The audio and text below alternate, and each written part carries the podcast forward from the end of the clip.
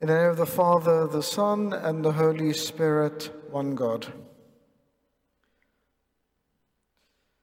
You know, one of the most important things in, in our lives is prayer. One of the most important things in our lives is prayer, and because we focus on um, our relationship with God, and our relationship with God is key, it is core. But of course, it's difficult for us to have a relationship with God if we feel that there's no conversation. You know, we, we feel like we pray, and whether it's praying liturgically as we do here, whether it's praying personally, whether it's praying in your youth meetings or Bible study groups, we pray in lots of different ways. But sometimes we find it to be a real struggle to pray because we don't hear a response. We don't hear anything coming back to us. And it's not uncommon for us to feel abandoned. Now, you may remember the words of our Lord when he was on the cross and he said, Why have you forsaken me? Now, what you may not realize is this is actually throwing back to Psalm 22 1 it says, My God, my God, why have you forsaken me? Why are you so far from helping me? And from the words of my groaning. So even the psalmist at this point, and you know, when you look at you know, the Psalms, they are the ultimate in prayer. This is someone who was so close to God that he spoke to him. He wrote the Psalms. That was the way he prayed. And yet, his words are, My God, my God, why have you forsaken me? Why are you so far from helping me? So it's not uncommon for us to sometimes feel not only that God isn't listening, but to actually sometimes even feel abandoned. That's a horrible thing to say. It's a horrible to think, it's a horrible thing to accuse God of. To accuse him of abandoning us. To accuse him of not fulfilling his promise. Because God said to us very clearly, I will not forsake you. I will not abandon you. And so for us to feel that he's abandoned us, it's an accusation saying, God, you, you actually, you're going back on your word. You're not fulfilling your promise. I wonder how many of us have felt that at times.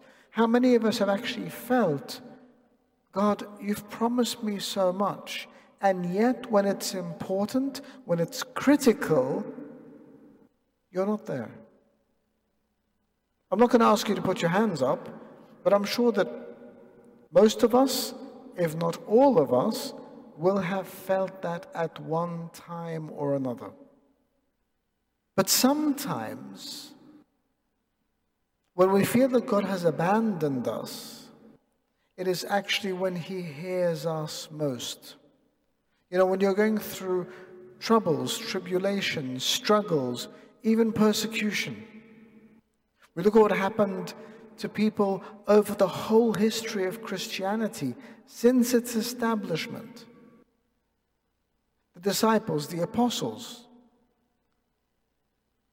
followers of our Lord Jesus Christ throughout the centuries, even until today. Even until today, our own, our own sisters and brothers in Egypt are still paying the ultimate price. Christians around the world are still paying the ultimate price. And at those times, we think, God, God, why have you forsaken me? Why are you so far from helping me? But then we forget the words of our Lord in the book of Exodus, chapter 3, verse 7. And I want you to remember these words. If you're good at memorizing, memorize this. Exodus 3 7. And the Lord said, I have surely seen the oppression of my people who are in Egypt. I have heard their cry because of their taskmasters, for I know their sorrows. Just in that passage, God says, I have surely seen the oppression of my people. Which means what? Which means his eye is on us. He didn't say, I know of the oppression. He says, I have surely, surely, definitively, certainly, personally I have surely seen the oppression of my people who are in Egypt. And Egypt, of course, at the time was a symbol of captivity. They were servants, they were slaves, they were captives, they were in bondage, they were not liberated. And so, if we are going through situations when we think God isn't listening, we need to remember this verse. When you remember this verse, Exodus 3 7, and you remember God saying, I have surely seen the oppression of my people who are in Egypt, then you remember. Because Egypt was symbolic of captivity, of struggle, of servitude. Then you remember that for each and every one of us, God also sees that. God looks at us and He sees our oppression. He sees our struggles. He sees our persecution. And He goes on to say, I have heard their cries. So he sees us and he hears us. He's with us. He's with us all the time. He's not just looking over the whole world. Of course, by definition, he is. But he's looking at the whole world but is then looking at each and every one of us specifically, personally. You see, the difference is our God is our God. Our God is one who looks at us specifically and personally. He doesn't just look at a mass of people. He looks at his people, his children. He looks at those who call upon his name. He looks at those who need him. And not only does he see them, but he hears them. I have heard their cry. So when you cry, when you call out, when you're in pain, when you're struggling, when you're alone, he hears you. When you feel like no one is interested, remember that God is certainly interested. And not only interested, but He's our Father. He's the one who looks over us and keeps us. And then he goes on to say, I know their sorrow. So, we have a God who sees, who hears, and who knows. He sees the oppression, he hears the cry, and he knows the sorrows. Very personally. Don't ever feel that God doesn't listen.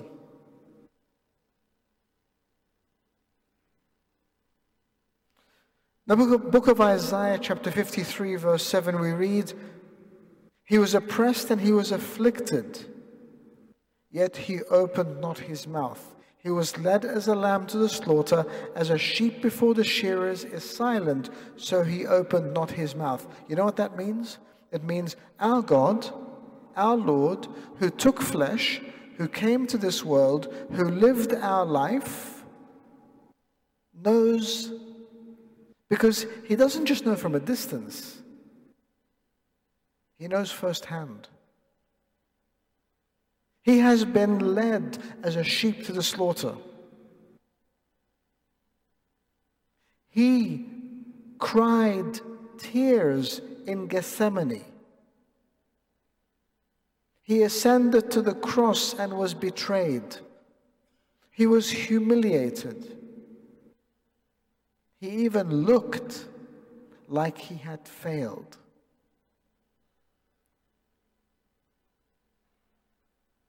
And why is that? Of course, we know that our God, because He wanted to be with us, He came to us. He took flesh to live with us. You know why? Because he then can say, I know your sorrow. I hear your cry. I know your oppression. Why? Because I've lived it. I've experienced it. This isn't something foreign to me. You know, if you, if you live in a huge palace, and you turn to people who are suffering and you say, I know what it must be to be poor. Actually, no, you don't. You may try to know, you may make an effort, but no, you don't know. Earlier this week, we had a service at Westminster Abbey in London particularly focusing on Christians of the Middle East. And the Archbishop of Canterbury preached. And in his sermon, he said something very important. He said, looking at Middle East church leaders, he said, We owe you a debt of gratitude. Because unless one lives in that state of persecution, we don't know what you're going through. And that's very true. You can try to understand, you can try to empathize, you can try to relate, you can try to do lots of things, but you don't really know. And this is why, if God had not taken flesh, we could quite simply have dismissed him. God, what do you know? What do you know about suffering? What do you know about betrayal? What do you know about being alone? What do you know about abandonment? He says, Well, actually, I do. I do know. I know because I was there on the cross on my own, betrayed by a disciple, denied by a disciple, abandoned by disciples, mocked by those whom I came to save, and killed by those who insulted me.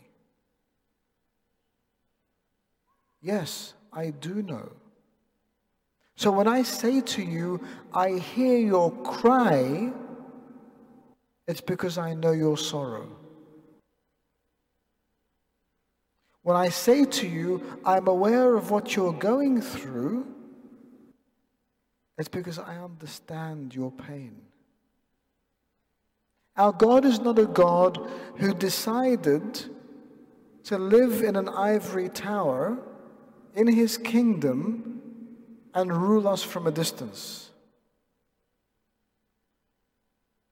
He decided to come down from his kingdom among us. Now, let me explain something here to clarify. He didn't need to do that to understand because he's God and he would understand. He did that so that we could see him among us. He did that so that we could be reassured that he understands. He did that so that we would be confident that we are heard.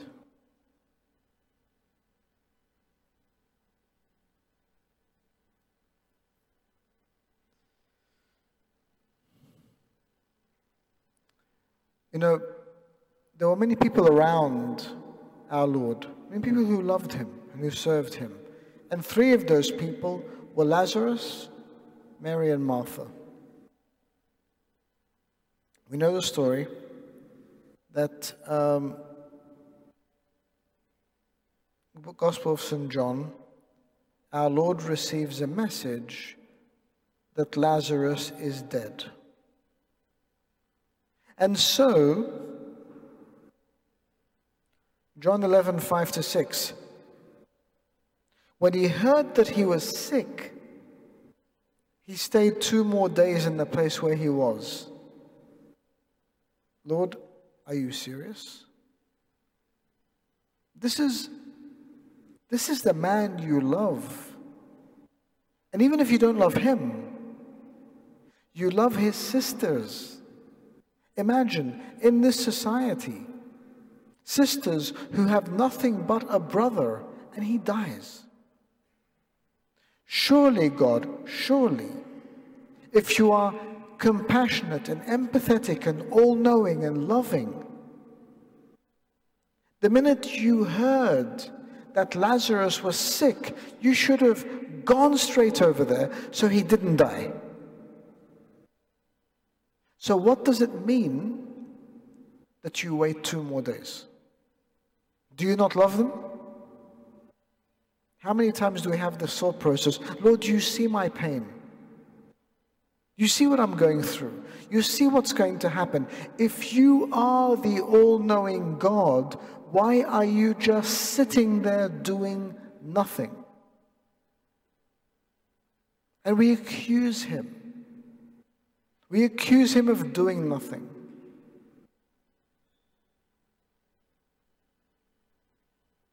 And yet we know that because he stayed those two days, people saw a miracle unfold before them. And many believed because of what they had seen. Mary and Martha got their brother back. Lazarus got his life back. And all those who observed believed.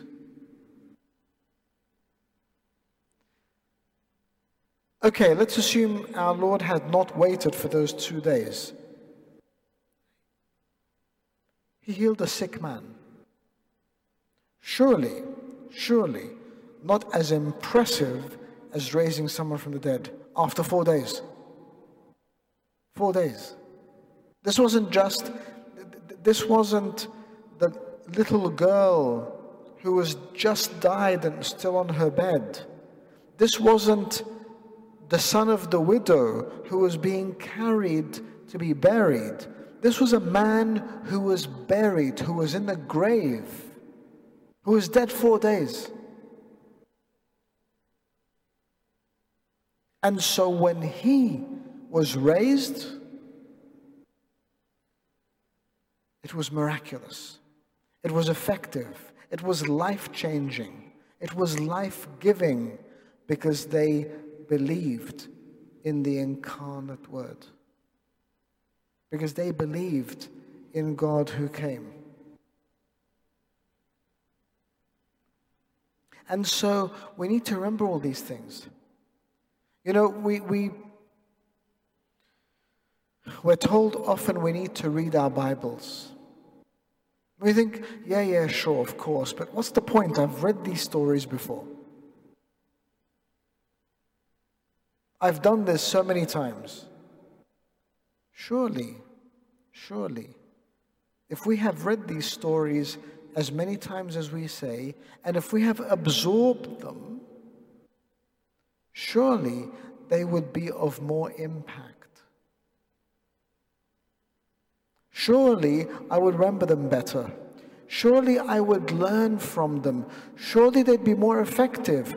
Surely they wouldn't go in one ear and out the other when I hear sermons and scripture. Surely I would take in this word and then not only take it in, but apply it to my life.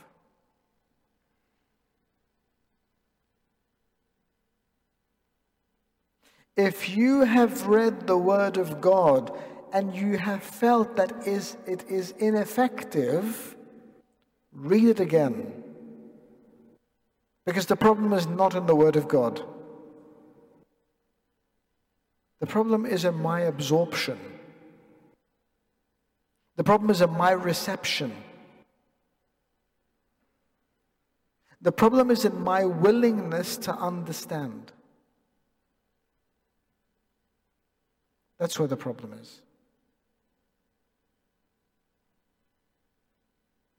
And so live in the Word of God, understand the Word of God, consume the Word of God, remember the Word of God when it matters. Remember that he waited two days for Lazarus. Then he went and raised him when he was dead four days and how effective that was. Remember that he looked upon the oppression of his people in Egypt. He heard their cries, he knew their sorrows, and then he called them out. And he led them. He led them powerfully through the wilderness with a pillar of cloud, a pillar of fire, with manna from heaven, with quails, with water from a rock.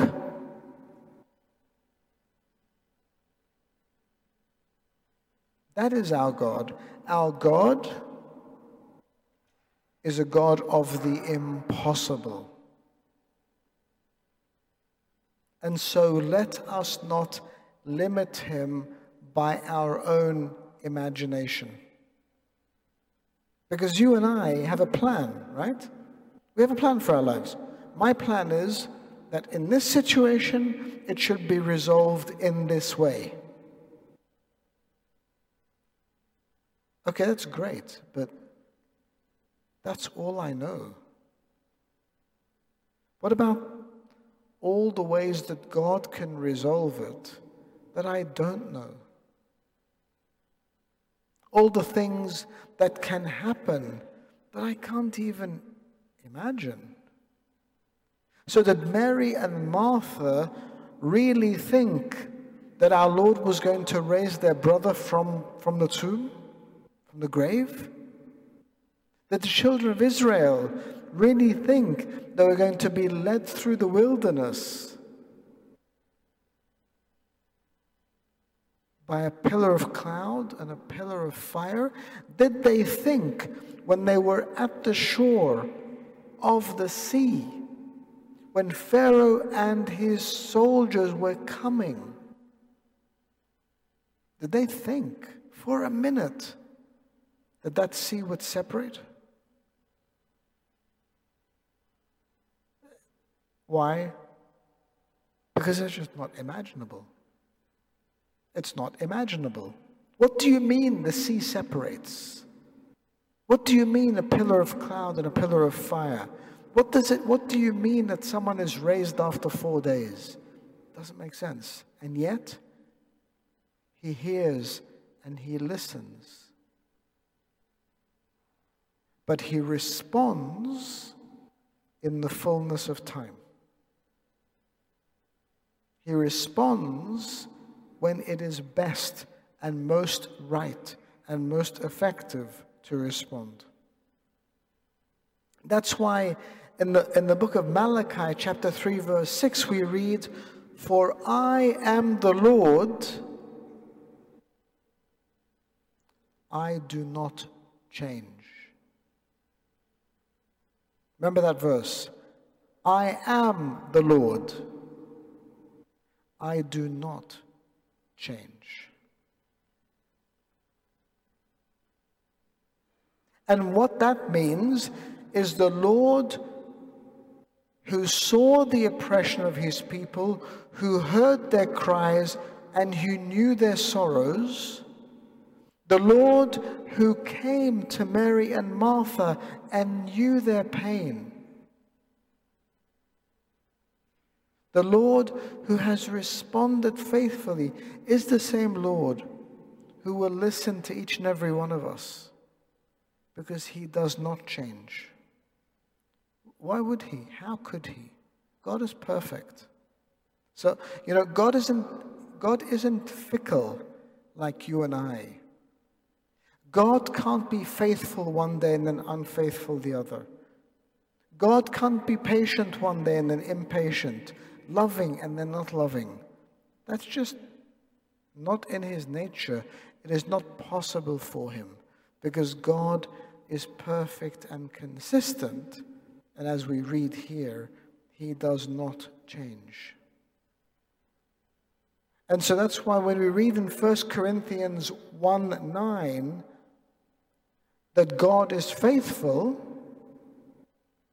and you put Corinthians, 1 Corinthians 1 9 with Malachi 3 6, you read, For God is faithful and he does not change. He is constant and consistent in his faithfulness because he is perfect.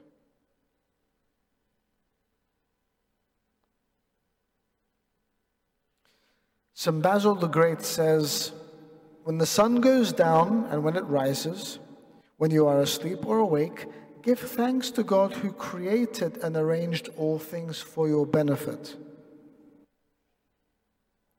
Understand that He creates and arranges all things for our benefit. That's what sets Him apart. That's what makes Him God. And when I know that, when I feel, as St. Basil says, that He has arranged all things for my benefit, then I can understand Proverbs 3 5 more. Trust in the Lord with all your heart. Because if I know that He arranges all things, then I will trust in Him. I will rely on Him. I will lean on Him. I will feel confident in his hands.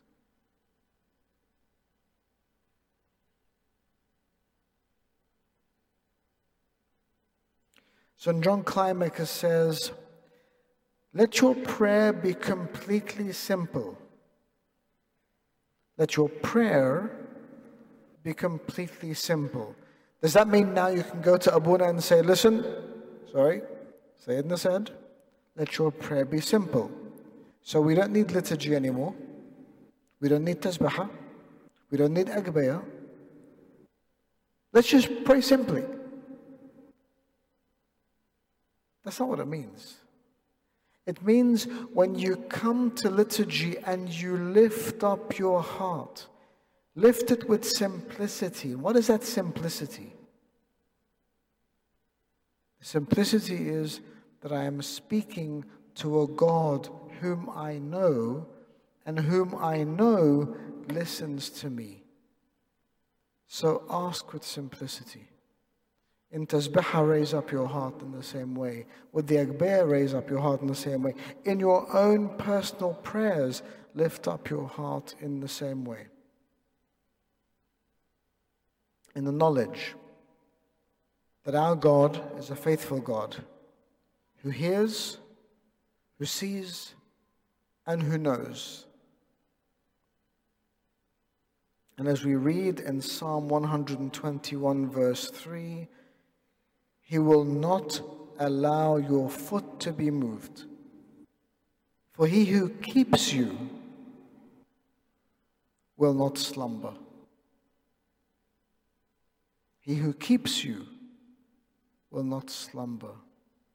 For you are in his heart, his eye is on you, he hears you. He sees you and He knows all you want.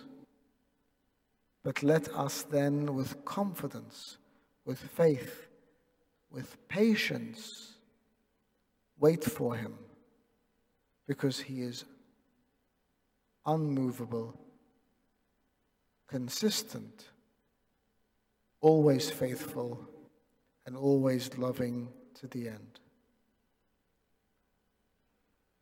And glory be to God forever.